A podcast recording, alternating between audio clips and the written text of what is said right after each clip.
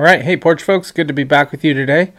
Um, if you're watching this on Sunday morning, uh, hopefully we'll see you in a few minutes down at the water at Marina Green. Um, bring a chair, blanket, and a sandwich or whatever, or um, maybe Peter and Fanny, you guys can bring some of those things you ate last time, but bring enough for everybody. Just kidding. Everybody was talking about that. We all want to figure out what that was and eat it. Um, if you're watching this after uh, Sunday, it's too bad you missed your chance, and we had a lot of fun without you. All right, um, grab your Bibles, turn to Luke chapter 9. We are finally moving from chapter 8 to chapter 9. Um, after, I don't know, what was it, like a year and a half in chapter 8, it felt like, um, you know, going through verse by verse. Uh, but this is one of the reasons I love this passage. Is one of the reasons I love going through books the way we've done it. We just go through verse by verse. You know, we did First John together as a core team, and um, at the Sunday morning services, uh, at the 9 a.m. services, we did Colossians and Jonah and some other ones. Um, but going through like this forces us to tackle the passages that we wouldn't normally just pick out of a passage and say, pick out of a book and say, I'm going to do that for my sermon, right? Um, it forces us to kind of tackle the more obscure parts. And uh, I think this passage is one of those more obscure parts of Scripture that not a lot of sermons are taught on. Um, I have a collection of sermons in my Bible software, you know, and, you know, a lot of the great preachers from time, like, you know, church history, uh, John Chrysostom and Augustine and, um, guys like even guys at you know Origen stuff like that. Um, then later guys like Luther and Calvin, and modern guys like Tim Keller and John Piper and stuff, and Spurgeon from the 1800s Victorian era. And I went through my sermon libraries, right, and I looked, and um, I think there was only one sermon that I could find that was taught on this passage, and it was only kind of taught on this passage, right. This isn't a this isn't a famous passage necessarily. Um, but going through verse by verse the way we do forces us to tackle these things and ask the hard questions, even of these more obscure passages. Now, um, we're reading the book of Luke, and in the book of Luke, as I've said like 100, 200,000 times, um, our aim in reading the book of Luke is to answer the question that Luke keeps bringing up Who is this man? Right? Who is Jesus? Who does he claim to be um, in the Gospels? And we want to take our like baggage that we've placed on Jesus and set it aside, and we want to see who he really is, um, find out who he really is in this book. But there's a side effect of that. As we're doing that, as we're reading about who Jesus is, we can't help but at the same time learn a lot about who we are, right? And John Calvin, um, I just mentioned him, the um, the reformer from um, you know the 1500s. Uh, he said this. He wrote a book. It was called The Institutes of the Christian Religion. And originally it was just sort of a here's what we reformers, you know, the Reformation guys, here's what we believe. And it was a small booklet. And by the end of his life, he kept adding and adding. And it's this two volume um, master work. And this is how he opens it up. He says this. Um, First, you know, it's the first, literally the first sentence of the Institutes. Nearly all the wisdom that we possess, that is to say, true and sound wisdom, consists of two parts the knowledge of God and of ourselves. What he means by that, and he goes on and he sort of expands, but what what he says, he goes on to say to talk about now when we're when we're learning do we start by learning about ourselves and then learn about god or do we start learning about god and then learn about ourselves? But the two are intrinsically linked that even answering that question is hard. Where do we start with ourselves or god? Because every time we learn something about god it teaches us about ourselves. And every time we learn more about ourselves, it teaches us about the God who um, who created us. And so, in this sermon um, and in this text right here, we're we're um, well. I'll set the context, I guess. In the last section, we've been reading about who Jesus is. And that whole section, right, there were four parts to this the power of Jesus. There was calming the sea, and we saw that he has power over nature. There was the the casting out the demon, the legion of demons from that guy across the Sea of Galilee. And we saw his power over the supernatural. Then he healed the unnamed woman, and we saw his power over uh, sickness and disease. And then he um, raised Jairus' daughter from the dead, and we saw his power over even death itself. And today, so we've learned about God, we've learned about Jesus. Today, what we're going to see is how that power the power that we've read about in these four sections, how that plays into who we are. We're going to learn about ourselves, by learning about Jesus. And so we're going to see what it means to be um, on the side of this king, on the side of King Jesus. We're, what does it mean to be on his team, right? And so we're going to be, that's not Luke. Here we go. We're going to be in Luke uh, chapter 9, and we're going to read the first nine verses here. So let's start in uh, verse 1. Let's see. And he called the twelve together. He gave them power and authority over all demons uh, to cure and to cure diseases. So he calls the twelve together now. We're about halfway point at this juncture, right? We're about halfway through Jesus' three and a half, almost four year ministry. And up to this point, he has spent almost all of his time in the region of Galilee, which was like the northern region of Israel, but I always say this like in in America, we would think of this as like the deep south, right, where the the um, you know the rednecks or whatever live, right? Us sophisticated San Franciscans, we look down on Alabama or whatever. That's how people in Jerusalem looked at Galilee. And so he spent. It's interesting. He didn't start his ministry in Jerusalem. He started in Galilee, and this ministry in the area of Galilee is kind of coming to a close now. And so what he does is he gets his twelve. Um, he gets the 12 disciples together. Remember, a lot of these disciples had families. We know Peter had a family. They had jobs. They were fishermen. They, you know, they they were not they were with each other a lot, but they weren't with each other 24 7 for three and a half years, right? So he gets the whole gang together. They were probably scattered around their homes in the region. And he gives them, um, or he sends them, he's going to send them on this mission. But he'd be a terrible leader, wouldn't he, if he sent them out unprepared or unequipped? It's like a, um, a coach who doesn't get his team ready uh, for the game coming up. He doesn't know what the other team's going to do. It's, he'd be a terrible coach. Jesus is the same way, right, as a teacher. So he gives them two things. The first is power. He gives them power over, and it says demons and diseases. Now, remember that our four sections they showed us that Jesus was God, right? He has power over nature, supernatural, disease, and death. And now what he's doing is Luke is very deliberately showing us. Luke even skips a couple of parts that the other gospels put in there where Jesus goes back to his hometown in Nazareth and some things. He skips those parts to to really make this theological point. All of that power that Jesus has now, he's he's entrusting to um, to his disciples. And in Matthew 10, he even adds in Matthew 10 8, the other the parallel passage of this um, story. Um, Jesus even adds that they have power over death itself, right? And so, um, what does it mean then that Jesus gives them power? Well, power is what? It's the ability to do something. He specifically gives them he specifically gives them the ability to heal diseases. He gives them the ability to to tell these demons to pound sand and to get lost, right? These are the things, these things, they couldn't do them up to this moment, right? Up to this moment, they would stand there and Jesus would heal somebody. Jesus would cast out a demon. And everybody would go, ooh, ah, you know, and they were amazed. And now he's saying, look, you guys have this ability as well. Um, but having the ability doesn't matter if you don't have the right to do something. And that's why he gives them the second thing. He gives them power and he gives them authority.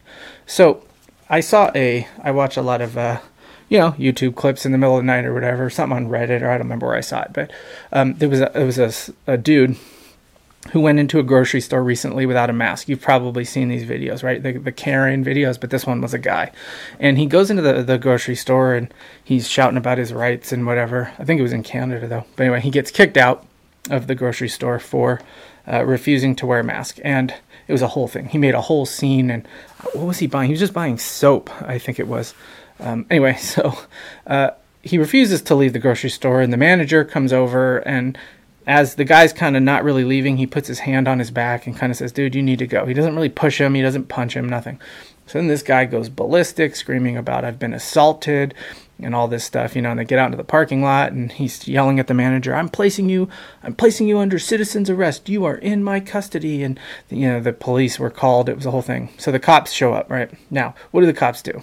They go to the guy who refused to wear a mask and they throw him in cuffs. They, you know, they put him in cuffs and they throw him in the back seat of uh, the patrol car. And the guy's screaming the whole time while he's in cuffs getting dragged away. Don't arrest me. I've placed this man under citizen's arrest. And i love the cop's response. I don't remember exactly but it was basically like yeah i don't care. Right? What happened there? Well this guy uh, did he have the authority to arrest the store manager for basically bumping into him no right he didn't he didn't have any real authority. Who had the authority was the police. And so when the police showed up, they had the ability and the authority, and they threw this guy in cuffs and they dragged him off to jail. I didn't didn't ever see what happened, but um, Jesus didn't just send the disciples out. Uh, to citizens arrest demons and citizens arrest diseases, right? Before he sent them out, he slapped a deputy's badge on them and he said, You guys now have the ability, you have the training, and now you have the authority under uh, under me to go out and to do these things. Um, but do you see what Luke is showing us about Jesus? Jesus is the ultimate authority, right? He, he's to the point where he can deputize people. He's the sheriff, right? He's the one with the uh, the ultimate authority, and so he sends them out um, with. Uh, well, another just sort of side note is uh, one of the other gospels points out too, and I'm not going to get this could be a whole sermon, but um, he sends them out two by two. So he sends them out in teams of two. And that's a huge theme, right? Paul always took somebody with him. So, you know, in, in ministry, it's always good to not be alone, right? So, but verse two, look at this. So he sends these guys out two by two, and he sent them out to proclaim the kingdom of God and to heal. So he, he sends them out. Um, the Greek word for sent out is like this this family of words that we get the word apostle from. So you you've heard this word apostle um, a lot of people sort of abuse this word now. You'll see a church van driving and it says, you know, the Holy Church of whatever, led by apostle something. Some guy calls himself an apostle, you know. Anyway, in it's just kind of silly. But in in Greek and in theology, right, we sort of separate. There's two kinds of apostles, I guess.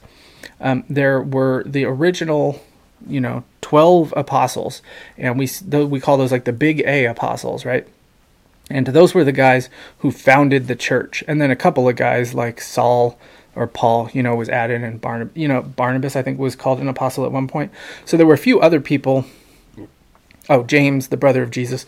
These guys were apostles as well. So there was this group of probably about 20 guys, I don't know, who were sort of the bedrock, the foundation of the church. And they were sent out on this mission to get things started. But then also there's this idea of just anybody who's sent by Jesus is a little a apostle, right? So the big A is the founder of the, the, the foundation stones of the church, and the little a is everybody else who's also sent on this mission. And so um, these guys, though, are this is the original this is the original mission. This is the big A apostle mission, right? And there's the twofold mission that Jesus gives them. The first part is um, to proclaim the kingdom of God. Now, we've talked about this a bunch. What does it mean, the kingdom of God? And how we've reduced, especially in the West, we've reduced salvation to a very individualistic paradigm. And it's uh, about saving Jesus, saving me from the penalty or the wrath of God, saving me from my sins. Um, it's very individualistic. But the way that the gospel writers, especially, um, portray the, the gospel story is they talk about the kingdom of God. That Jesus isn't just coming to save you from the penalty of sin, although he does that, and that's a major part of it, but he does more than that. He's come to establish his kingdom where he is Lord and things are put back the way that they're supposed to be, and his people serve and glorify him. And the whole idea is his kingdom is like a new and a better Eden, um, where in Eden, remember, we rejected his lordship and we told him, I want to be the boss. And now he's come back to say, No, no, no, I'm the Lord and this is my kingdom. And so, another name for this story, the story of the kingdom of God, right, is the gospel, which is a Greek word, right? Euangelion. It means the good news. And actually, this is Luke uses these interchangeably, right? And he actually says that in verse 6. He calls this, you know, he says they go out and they preach the gospel. We'll get to that in a second. Um, so, the first part of their ministry, right, is to proclaim uh, the kingdom of God. The second part of their ministry, though, is to heal people, to alleviate suffering, and to address people's real, actual needs. And in doing this, what they're doing is they're giving people glimpses of the kingdom of God. They're giving people glimpses of the way that it's supposed to be because sin has broken the world and disease has entered the world and it's not supposed to be like this. The world is not supposed to be broken. And so by alleviating this suffering, they're giving people sort of glimpses of what eternity will look like, right? What the kingdom of God is, where where love reigns and rules and things are uh, back the way they're supposed to be. Now, I often see in church um, churches and groups of Christians and people kind of overemphasize one of these two missions that Jesus sends his people on. So more theologically, and I'm being very broad here with these strokes, so don't don't get mad and send me emails. But more theologically conservative churches uh, tend to proclaim the gospel, but you know we don't want to get bogged down in all that worldly stuff, right? That's sort of a distraction, and we focus a lot on the minute points of theology, and we read Calvin's Institutes and sermons and stuff like that, and uh, we focus on eternity, right, and the theology. And then more theologically liberal churches uh, will flip that, and they'll focus a lot on alleviating suffering and help people in the here and now, but we're just going to leave the gospel over there, right? We don't need to get bogged down in this heaven and hell and all this stuff. And, you know, Jesus is just a good example and you know, that, that sort of stuff. And, you know, a lot of that is baloney. But the idea is um, look at the mission that Jesus gives his disciples. He says, proclaim the kingdom, be true in what you say, and really be bold in the way you proclaim the gospel and um, in your theology and all that. But at the same time, alleviate suffering, right? And uh, you, you and give people glimpses of the kingdom. And a biblically faithful church is going to do both of these, and they're going to do both of these really well. Okay, so um, he sends them out on this mission, and then um, in that sending this twofold mission to proclaim and to alleviate suffering and to heal and cast out demons and all that, he gives them a couple, you know, a few more instructions as well. Verse 3 And he said to them, Take nothing uh, for your journey, no staff or bag, nor bread, nor money, and do not have two tunics. And whatever house you enter, stay there, and from there depart. So basically his first his instructions here are and as you go right travel light. That's what he says. Now these are not uh, this is why studying the bible and hermeneutics is important right? These are not universal principles. Um, in this case and in this specific mission where jesus sent out these specific 12 guys in this area in galilee to this culture, Jesus told them, Look, I want you guys to just, I want you to travel light. The idea is, and this is the important principle, is trust God as you go. Now, there isn't a universal call uh, on all believers and missionaries not to fundraise or don't bring a walking stick or cane. You know, you're in a motorcycle accident you need a cane, but Jesus says don't take your walking stick, which we'll get into in a sec. Um, but, you know, it's not a universal principle. Paul seemed to travel with a bunch of stuff, and he had books and some other supplies, and he raised money and it was supported by churches. Um, there's a lot of ways to trust God as you're doing the mission of God, right? So I don't want to over, I don't want to get too much into this, but I also want to just briefly mention there's a little bit of a a hiccup here because when we read over in Mark uh, chapter 6, verse 8, it says this He charged them to take nothing for their journey except a staff, no bread, no bag, no money, uh, no money in their belts. So, do you see the problem? Mark says, um, uh, don't take anything uh, except a staff. And then Luke and Matthew both say, don't take a staff, right? So, there's this, I don't know, I don't want to say contradiction, but it's odd, right? So, what's going on here? I'm just going to really quickly give you a couple of options and then say that it's not really that important. The first option is they could be talking about two different staffs. So, people would carry like a walking stick that helps them walk. People would also carry around these sort of club things for protection. And Jesus might be saying, trust God for your protection, right? So, you don't need, in one instance, he's saying, don't, you don't need a club. But in another instance, he's saying, yeah, you know, take this, you're going to be doing a lot of walking, right? And so, remember, they're both translating all of this is translating from Jesus would have been speaking in Aramaic to Greek. And so in Aramaic, maybe there were different words, and the, then both these translators chose to just use the same Greek word that means like club or stick or whatever. The second option is that if you read over in Matthew, Jesus tells them, don't bring sandals.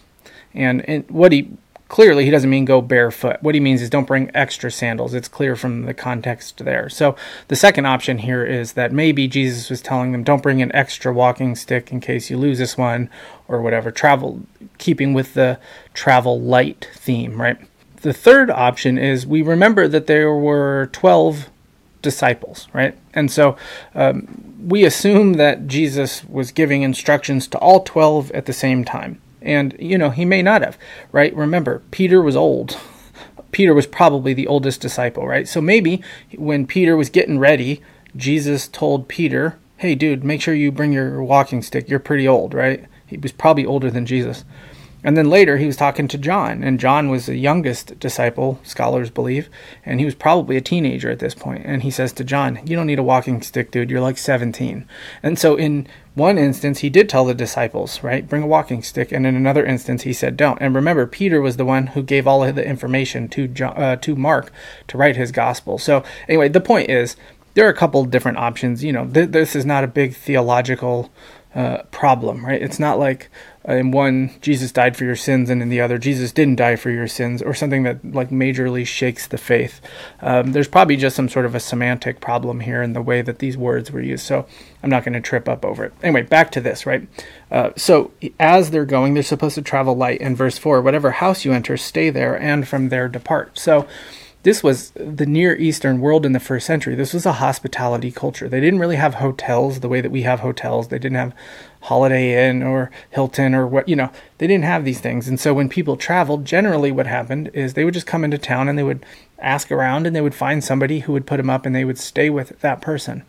Um, and so what Jesus is saying is when somebody offers you a place to stay, stay there. If somebody else comes along and has a better house, don't be rude, right? You're not there for your benefit. And this is super important, right? When we're out doing kingdom work, um, and a lot of you know pastors I think need to hear this. When you're out doing kingdom work and your job is not for your benefit. It's not for your comfort and your wealth, right? You're sacrificing so that you can do this mission. And that's what he's telling them. Be, be content um, without uh, you know, don't be a jerk, right, to these people that you're trying to proclaim this message to. And then verse 5, he keeps going and with more instructions, and wherever they do not receive you, when you leave that town, shake the dust from your feet as a testimony against them. So, again, this gets uh, a little bit sticky here. Um, we need to set some context. So we we're told in one of the other gospels specifically that Jesus told them, "Don't go to the Gentile towns."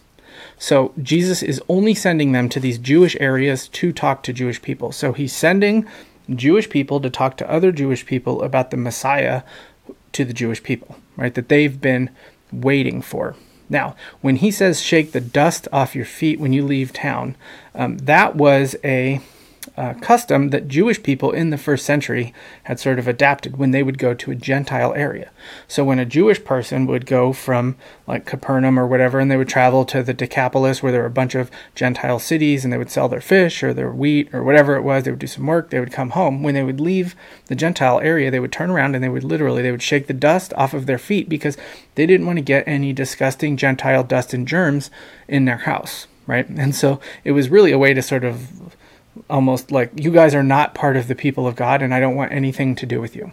Now Jesus flips it. He says when you leave a Jewish area who has rejected the Messiah, that they should know better, right? They should see me coming and they should know their scriptures. And if they reject me, do that Gentile thing to them. It was a way to say, you're not automatically a part of the people of God right? That's not how this works. There's no heart in it, and you're rejecting the Messiah.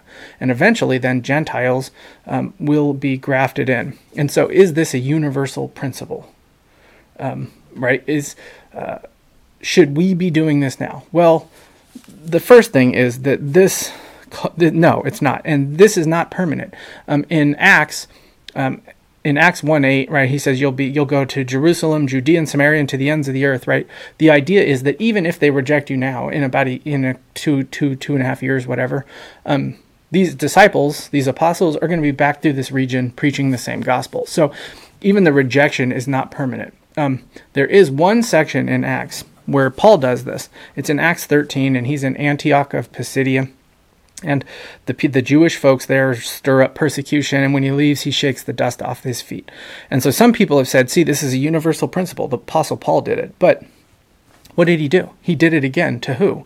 Other Jewish people who had rejected uh, the Messiah. And um, in that story, they rejected the Messiah because Paul talks about how the Gentiles will be sort of grafted in uh, to the people of God. So again, what he's doing the same thing. He's saying you're not automatically a part of the people of God if you reject Jesus, right? And he was saying you should know better. And so I'll say this: there the principle here there is no command in Scripture to ever stop loving people or to write them off if they reject Jesus in the first go, right? Love is what? It's patient, it's kind, it's long suffering, all those things. Um, there's one great example of how this, what this looks like, even in um, in uh, the book of Acts, right? So this was a Jewish guy as well. But um, in Corinth, Paul shows up in Corinth. He starts teaching in the synagogue, and a bunch of people believe. And there was this dude. His name was Sosthenes. All right, anybody looking for baby names, right? That's a great one. And this is in um, Acts 18. And he was opponent of Paul. He was the leader of the synagogue. And um, so Paul, he packs up from the synagogue when this guy starts, you know, fighting against him. And he moves next door and he opens up a church next door to the synagogue. And, um, you know, it, it doesn't go well, right? And Paul has to leave Corinth. There's a whole thing, right? So anyway, um, this guy Sosthenes, though, when you open up the book of Corinthians, First Corinthians, which was written a long time later to this church, it says, I don't know it exactly, but it's like, Paul, I'm writing this book, and guess who's with me? Sosthenes, right? He's here with Paul. Paul never gave up on this dude. And so we should say this we should be careful of universalizing this command to, like, when somebody rejects the gospel, to turn around and say, well, you had your chance, right? Um, because the, their rejection may not be permanent. How many of you accepted the entire gospel story the first time you heard it, right? It just, none of us probably. Um, there was a long time where I basically knew the gospel and I thought it was baloney. And so, just like we wouldn't universalize the command not to take a fanny pack with you on a missions trip or something, right? We shouldn't universalize this command to shake off the dust from our feet. But at the same time, we should learn from this that when we're calling people to repent the way John the Baptist did, the way Jesus did, when we're talking about the kingdom of God and we're explaining the gospel story with people, it's a serious business, right? E- eternal life and death is on the line. Too much of how we talk about our faith with other people makes it seem like it's not that big a deal. Like we're the Costco lady handing out samples. You know, I don't really care if you take one or if you don't right? You know, I guess if you buy these egg rolls, that's great for me, but I mean, it's really not a big deal, right? Um, but the gospel is way more serious, right? We should be less like the Costco lady, and we should be more like I don't know Fauci, right? Dr. Fauci, trying to convince people to take the vi- um, not the virus, take the vaccine, um, the COVID vaccine, right? When you see him on TV, he's very serious about it, and he's trying to explain to people what'll happen if they don't take this vaccine, right? People should see in our eyes that we love them, and that this gospel call is very, very serious. All right, back to the text. Um, verse 6. Let's keep going. So, um, they're called to go out. So, what do they do? They actually do it. They departed and went through the villages, and this is the key, right? Preaching the, not the kingdom, but preaching the gospel and healing everywhere. Right, so I love it. Jesus sends them out. They go two by two. Imagine how exhilarating this was for the uh, disciples, right? They're out there and they're healing people and they're they're proclaiming the gospel and they're casting out demons and they're doing all of the stuff that Jesus did. Imagine the first time that one of these guys walked up to somebody with leprosy and says, In the name of Jesus, be healed. And then all of a sudden the guy's skin is clean and pure and back to how it's supposed to be. Imagine how that felt for these disciples and how that um, how that grew their faith. But as we look at this story and we look at them going around casting out demons and healing, we come to this question, right? Are, is this what we're supposed to be doing as a church today? Are we supposed to have a healing ministry? That sort of things. Now, a lot of folks will look at this sermon or this text uh, or something like this text anytime there's a healing text and answer do a whole sermon based off of this this question should we be healing today this is not going to be the main point of the sermon i just want to touch on this briefly um, when we think of healing, and we've talked about this a little bit, you know, I showed that Benny Hinn clip at one point. We think of guys like that, right? Some of these crackpot TV preachers who are fake healing, or like the Steve Martin character in that movie from the 90s or 80s or whatever. Um, but basically, let's talk about this. Do Christians today have the authority and the power to heal people? There's two positions. The first group believes that healing and miracles don't really happen today and that they were sort of like a fire starter just to get the church going, right? So, um, you know, I know how to build a fire, but it's a lot easier to build a fire when you pour um, lighter fluid on the campfire and then you light the whole thing, right? And so a lot of people will say, um, the, the, the, the church getting started, it needed some lighter fluid, and these miracles were the lighter fluid. But you don't keep pouring lighter fluid on once the fire is already going. The second group and I, this is the group I'm in that say, sure, miracles do happen today. Um, I can give you one story. One example is I knew a guy at my old church who had, um, I think it was liver cancer when I was a young, young kid. Um, you know, I was in elementary school, and the doctors basically told him, like, you have a month maybe to live. And some guys at church went over and prayed for him, and um, he kind of described this really spiritual experience during the prayer time. And the next day, he went in for his scans, and the cancer from his body was completely gone. And he's one of maybe one or two people in the history of the world that has been documented as having survived this level of cancer. And the doctors still never were able to explain what happened to this cancer. I mean, it literally was spreading through his whole body, and he was going to die. And then all of a sudden, they couldn't find one single trace of this cancer. Now, that's one miracle that I, I 100% believe. Um, but I've been a Christian for I don't know twenty something years now, and I'm you know I've been around church for uh, you know what am I 37? We figured that out last night on the Zoom call. I'm filming this Thursday. Last night on the Zoom call, we did the math and figured out I'm 37 when I forgot how old I was. But I've been around church for 37 years, and that's basically the miracle that I can point to and say I'm 100% sure that that happened. Right? When we look at the New Testament. Um, I do believe there were miracles concentrated as a fire starter to get the gospel going and that they continued to happen, especially as the gospel is spreading in the book of Acts. But if you look at the book of Acts, there's less than 20 miracles recorded over a period of about 30 years. Okay, this is not recorded that there were just constant every Sunday healing ministries, right? They didn't have tent meetings and miracle nights and all of that stuff. So here's the idea Should we be praying for miracles? Yeah, we should always pray for people to be healed. Um, and I love this saying we should always pray for people to be healed because when we do, sometimes they are and when we don't, nobody is, right? And so, um, right under this heading, the idea is like talking about miracles. We're not performing miracles like Peter and Paul, um, right? I, I don't have that confidence and power. I don't know. I've never walked up to somebody and said, be healed. But I've, you know, I do have one example from my life of somebody who, I didn't do it, but somebody who was healed. Miracles do happen and we pray for people to be healed. But just because we can't do the miracle part of this doesn't mean we can't do other sort of normal things to alleviate suffering and things like injustice. And so, at the very least, uh, churches need to focus on that proclaiming the gospel and alleviating suffering and injustice, sometimes through miracles, and a lot of times through just the regular things that we do as followers of Jesus to help out our neighbors and our loved ones and our friends, right? Um, Philip Ryken, writing about this, said this We are also called to heal. In other words, uh, to minister to people's material as well as spiritual needs. At certain times and in some places, this ministry may be miraculous, especially when the gospel first penetrates a culture. In order to confirm the truth of his word, God certainly can and sometimes may heal people in miraculous ways. But whenever and wherever the church gets established, the church itself becomes the confirmation of the gospel. Uh, how did people know that the apostles were telling the truth about God's kingdom? In part because the miracles proved it. How do people how will people know that we're telling the truth about salvation, especially when they can't see Jesus in person? People uh, do not know this by our miracles ordinarily. I mean, they do sometimes, right? But as a community of God's people, we confirm the truth by our love and our suffering and the sacrificial way that we care for people's needs. Right? And I love that. So we can look at this and we can definitely take away that our church should be loving and we should be caring for people's physical needs as well as their spiritual needs. And sometimes that'll be miraculous, but most of the time it won't be. All right, let's keep going now. So they, they go out on this preaching mission and they're healing people and they're proclaiming the gospel and they're casting out demons. And then what happens? Word spreads, right?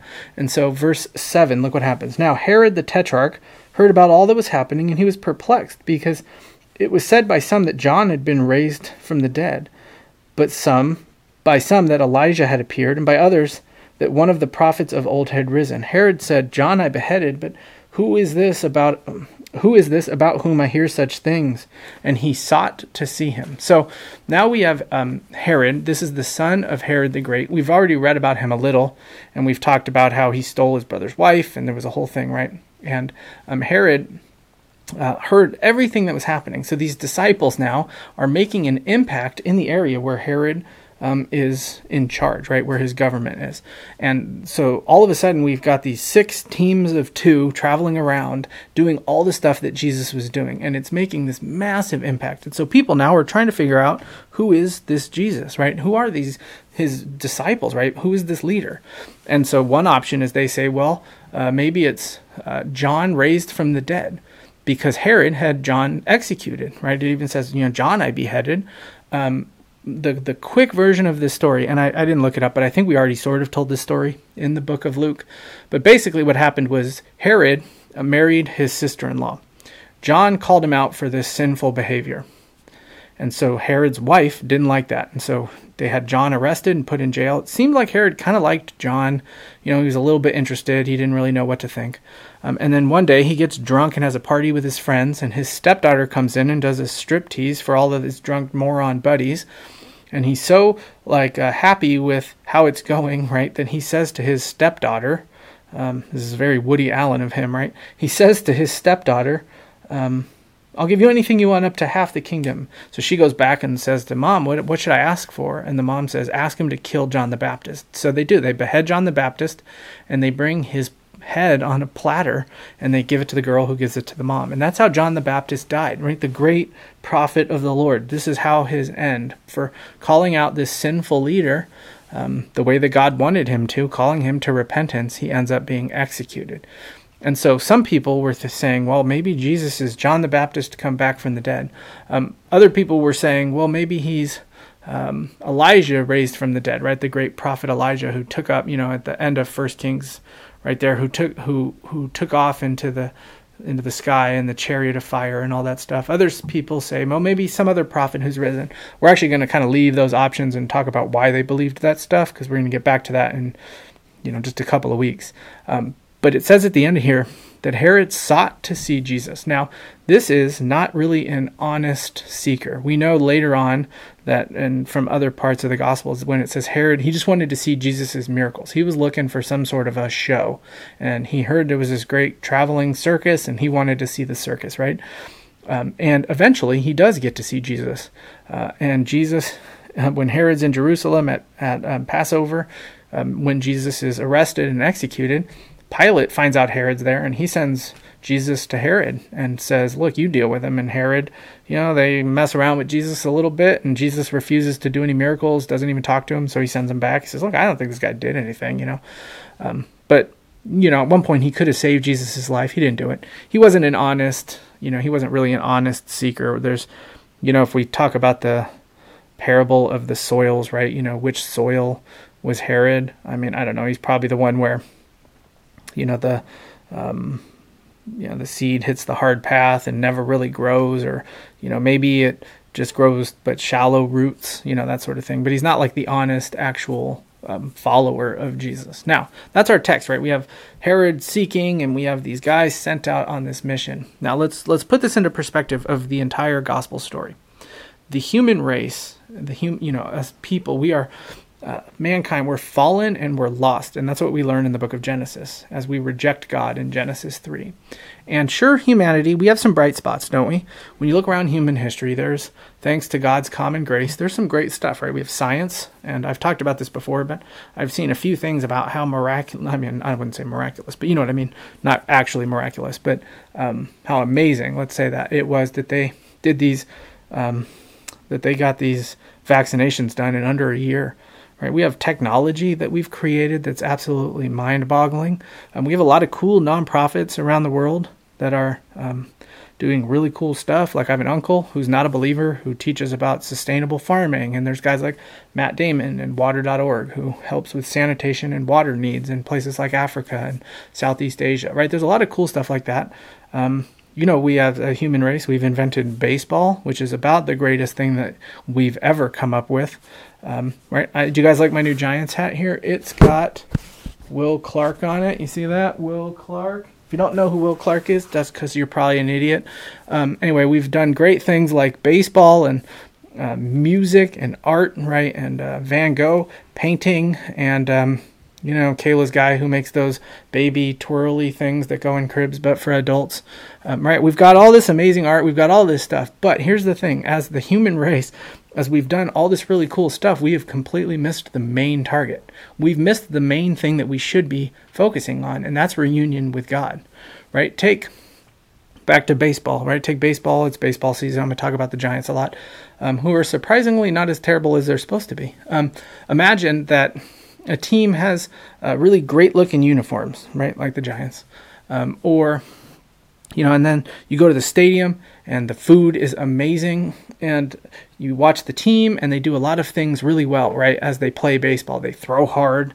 This guy's throwing 105 mile an hour fastballs, and you know every time they hit the ball, it's it's hit really hard, and they're the fastest guys out there. And you know you look at all these things, you say this is a great baseball team, but what would you think if they never won games, right? What if they were an awful team? Right? Are they successful as a baseball team because the uniforms look good and because they can hit the ball really hard and throw it really hard? No, they're not, right? That's humanity. We have a lot of bright spots. The hot dogs at the stadium are amazing, right? Crazy crab sandwiches are great. We've got great looking uniforms, right? We've done a lot of things good. We can throw the ball really hard, but we still don't win baseball games. We've missed the main idea, right? We were, uh, right? That's the gospel flow, right? We were created to be in community with God the Trinity, and we will never really be satisfied until we are reunited with the Creator that we've rejected in Genesis chapter 3. Now, um, our uh, friends who may be watching and are not followers of Jesus, uh, they might be listening to me say that and say, This is the objection, right? Well, that's baloney, right? I'm not lost. I'm fine. Um, A.W. Tozer, who was a theologian a while ago, and wrote a bunch of really fantastic books. He said this um, The man who does not know where he is is lost. Uh, the man who does not know why he was born is worse than lost. The man who cannot find an object worthy of his true devotion is lost utterly. And by this description, the human race is lost. And it is part of our lost, lostness that we do not know how lost we are. So if the, what the the biblical story says is that our fallen condition is so bad that we think we're not even sick, right? It's like um, when somebody's mentally ill, so mentally ill uh, to the point that they don't want to take their medicine because they don't believe that they're mentally ill. That's kind of how we are as the human race, right? We're so lost that we don't even know that we're lost. We don't even want to admit it. And that's part of the pride that that is in our souls. Our pride has this amazing ability to just deny that anything's wrong, but deep, deep, deep, deep down, I think we all know. And that's why the world is so religious, right? That's why there's the religious nature of mankind, right? You don't think you're lost, then you have to figure out a, an explanation for the religious nature of mankind. Where does this come from? Um, remember, for years, people have saying, have been saying, and I was just reading something in the New York Times that was kind of all along this narrative that says um, people are becoming more and more secular and becoming less and less religious. And uh, that eventually what's going to happen is that secularism is just going to win out and religion is going to fade away as we become more and more advanced. Well, the problem with that is that's not really true. The American sociologist, there's a guy, his name is Rodney Stark. And um, he's, I think he's a believer, but anyway, he, um, he wrote a book called The Triumph of Faith and then I think he wrote another book called Why God. I haven't read that one, but in the book The Triumph of Faith, he addresses this issue. And he says, look, yeah, there's this narrative out there that basically says that religion is, you know, like I said, is on the decline and secularism is on the upswing, and that one day secularism will just completely replace religion. And the the idea is almost it's so arrogant that only intel, um, only intelligent people, right, uh, really are secular, right? Intelligent people are, are secular and the dummies are religious. And the more education we give, the more secular people there will be, and the more of these religious dummies will sort of fade away. And that we're heading toward this secular utopia, kind of like what Star Trek hopes to happen, right? Where religion pretty much has been eliminated. And so in this book, um, The Triumph of Faith, Rodney Stark sort of really tries to answer that question, not looking at any one particular religion, but just religion in general. And he goes on to test this narrative and to see if it's true. And the answer that he comes up with is overwhelmingly that's a false narrative. It's not true. Religion is not on the decline. In fact, the opposite is true. Religion, again, not just one religion, but the religious instinct is growing rapidly. And uh, secularism is actually declining. And what he, here's what he says in the introduction to this book um, as he lays out his thesis before he spends the entire book trying to make the case and to prove it. He says the world is more religious than it's ever been. Around the globe, four out of five people claim to be um, belong to an organized faith, and many of the rest. So four out of five are organized, go to, part of an organized faith, and then four out of the um, sorry, and then many of the rest say they attend worship services. So even that one out of five, there's a whole bunch of those guys that say, "Oh yeah, I'm not part of a religion." But then you ask him, he goes on to explain this. Do you believe in angels? Oh, of course I believe in angels. And uh, do you believe there is some sort of a God? Yeah, of course I believe there's some sort of a God. Or in China, they attend different temples. But are you part of a religious faith? Oh, no, no, no, I'm not religious at all. But, you know, I still pray to these gods and ancestors and do this stuff. And okay, so what, right? People are religious. Um, uh, and I think we're religious because we know that we've missed the mark and we're trying to figure it out, right? We're trying to win baseball games. We're trying to get to the end. We just don't know how. So here's the next objection then. Well, what makes the Christian faith the right one? Right? There's a bunch of different faiths. There's Islam, there's Buddhism, you know, there's all these different faiths. There's Mormonism. Like what makes you think that that um, you know that your faith is right? Isn't that super arrogant? What sets it apart? Well, here's the thing. Look at the problem right? Sin has has broken us so bad that we don't have a chance to reach God on our own.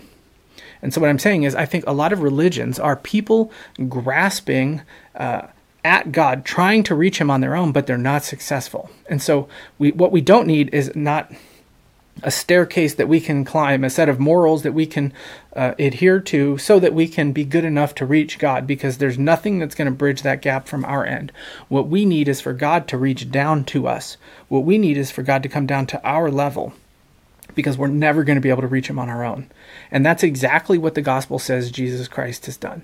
God has come down to us. He's bridged the gap. He went on a mission to seek and to save the lost. And the Christian faith is the only faith that says that that you are too sick to save yourself. You are too broken to put yourself back together. Right? You are dead in your trespasses and sins, it says in Ephesians. Dead, right? You can't bring yourself back to life. But through the death and resurrection of Jesus Christ, through through the death and resurrection of King Jesus, right, you can be put back together. You can be put right with God every other religion is built on this sort of um, this deep-seated longing for god and every other faith ba- basically presents a different way for you to climb that ladder and to get to god. And christianity comes along and says you can't climb the ladder.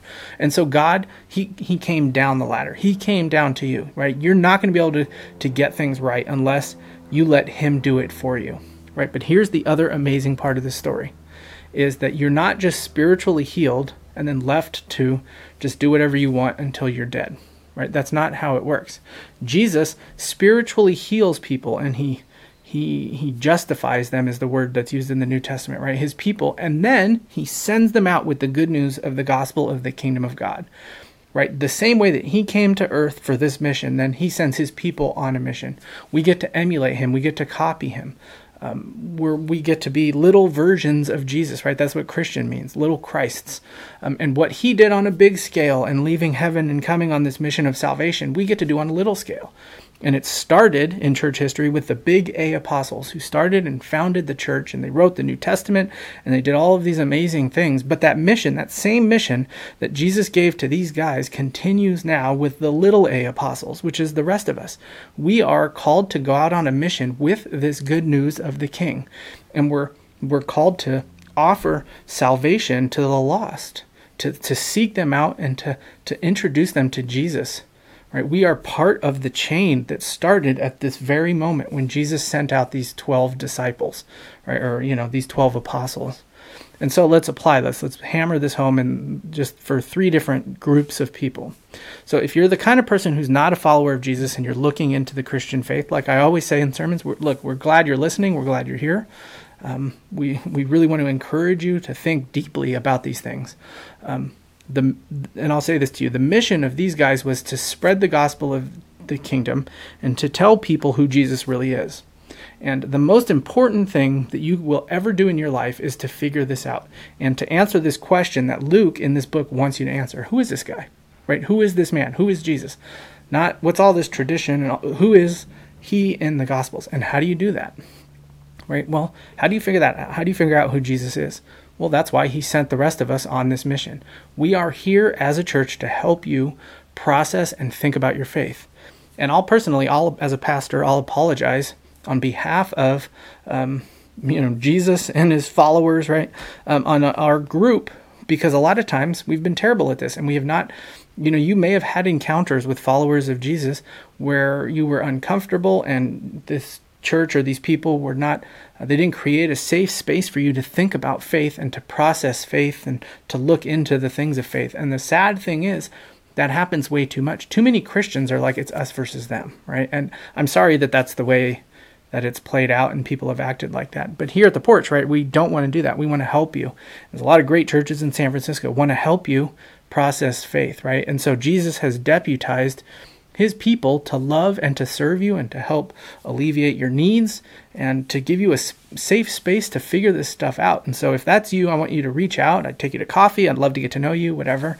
Um, we want to hear your story and we want you to really be, you know, free to think about these things. The second group then is for the newish believers, right? So if you're a new believer, you came to faith, you're all excited, but here's the next step, right? It's not just about you, right? It comes with this apprenticeship that leads to apostleship, little a apostleship. You learn and then you go. And you you can't learn and then sit and just oh, this theological thing, I'm just going to learn about this some more and look, if that's what happens to you, you're not learning the right things. Right? If you're just going to take in all this knowledge about the gospel and keep it to yourself, that means you're not learning the real gospel because the real gospel always tells you to get up and go. Right? Now, for the seasoned believer, the person who's been a believer for a while and you're part of the porch, whatever, um, Jesus, this is what I'll say to you guys Jesus always equips the ones that he sends out right? His little A apostles don't go out without training. Jesus is an excellent baseball manager. He gave the 12 both power and authority to do these things. And he does the same thing with us. I'll give you the two verses, right? The authority that he gives us comes from the Great Commission, where we are officially deputized into the kingdom to be his um, messengers, his little a apostles. He came to them and said, This is Matthew 28 All authority in heaven and on earth has been given to me. Go therefore and make disciples of all nations, baptizing them in the name of the Father, the Son, and of the Holy Spirit, teaching them to observe all that I have commanded you. And behold, I am with you to the end of the age. So you now, as a follower of King Jesus, you can be bold in sharing the gospel for this reason. Jesus has commanded you to do it. Right? You're a deputy. You have the badge. You're supposed to be doing this. But again, he doesn't just give authority, he gives power and authority, right? He, he sends us out with the power to succeed. And that's what we see at, at Pentecost. Jesus talked about this in Acts 1. You will receive specifically power. You will receive power when the Holy Spirit has come upon you, and you will be my witnesses. And this is the verse I talked about earlier in Jerusalem, and Judea, and Samaria, and to the ends of the earth. Right? So we're at the ends of the earth right now, phase of Acts 1 8. Right? If you're in Jerusalem in 30 something AD, thinking about San Francisco in 2021 is the literally the ends of the earth. And so we're here and Jesus says that this power, this Holy Spirit that I am giving you, that I'm the, the Spirit coming upon you to empower you to fulfill this mission will last until we reach the ends of the earth. So even now, we're way out here, we're way out in the ends of the earth. The Holy Spirit's still working, right? He's still doing what he does through us. And so let me leave you with this thought, right? Jesus has deputized you with power and authority to, to take the gospel to those who need to hear about King Jesus. Is that really important to you? Is that the driving force? Um, is that the driving force in your life? I'll tell you about just one quick example and then we'll be done of a guy who I believe kind of had this as his driving force. His name was David Brainerd, and he was a missionary in the 1700s to a Native American tribe in um, uh, New Jersey, I think it was. Um, you know, back when the colonies were, you know, still British and all that stuff. And um, he was an acquaintance of Jonathan Edwards, and um, Jonathan Edwards published his diary. So that's how we know a lot about David Brainerd is the diary of David Brainerd. And uh, he had a rough life, and he died very young. And um, actually, I think he died at Jonathan Edwards, the theologian's house, the pastor theologian. Now, this is what he said. He said, "I cared not uh, where or how I liv." Or what hardships I went through, so that I could not but gain souls for Christ. While I was asleep, I dreamed of these things. And when I woke, when I awoke, the first thing I thought of was this great work. Right? That's a deputy who really takes this call of God seriously. His entire life. I don't care if I'm sick, I don't care if I'm poor, I don't care if I have nowhere to sleep. When I go when I do fall asleep, I dream about the gospel and the mission of the gospel and when I wake up, it's the first thing I think about right? Is that us? Are we marked by that? If it's not, we need to press in more uh, and find out who King Jesus is and let him change us into the kind of people who fall asleep dreaming uh, about our neighbors coming to faith. Imagine if our church was full of people like that, how awesome it would be. Uh, in this corner of San Francisco, right? Would we make an impact the way that King Herod in our area would look around? Um, you know, who's the King Herod of our area? Maybe Aaron Peskin looks around and says, "Man, what is this church doing?" Right? Who are these guys? Right? That's the kind of impact I want us to have as a church. Amen. All right, let's pray. God, we thank you that you um, have given us power through the Holy Spirit to do what we could never do, which is call people to repentance and succeed. We thank you that you've given us the authority to do what we have no business doing, which is telling people about you and about your kingdom. You know, we thank you we've been deputized, uh, you know, as ambassadors for you. We admit, Lord, we ask for your forgiveness when we fail in our call and our mission. And we know that we're, you know, we're not great at it. And the only success we have comes because you are, uh, you're better than we are. And so, you know, it's it's uh, I don't know. A lot of times, Lord, I feel like the uh, you know the the the backup football player on the team that wins the Super Bowl, and I just get to sit there and I get to watch you work, and it's just it's fun to be on the team. You're, you're so amazing, and um, in how you work and how much you love us. So we ask for just we ask for success, Lord, as we go out. Um, you know, I don't know, two by two into our neighborhood, and as we try to love our neighbors and alleviate suffering and proclaim the gospel. And I, you know, I just like I always say, Lord, I want to get to heaven, and I want there to be a ton of people there from our neighborhood and from San Francisco. And the only way that's going to happen, Lord, is if you, uh, you do that work through your Holy Spirit. We're just we're glad to be on the team. We thank you. We love you so much. Amen.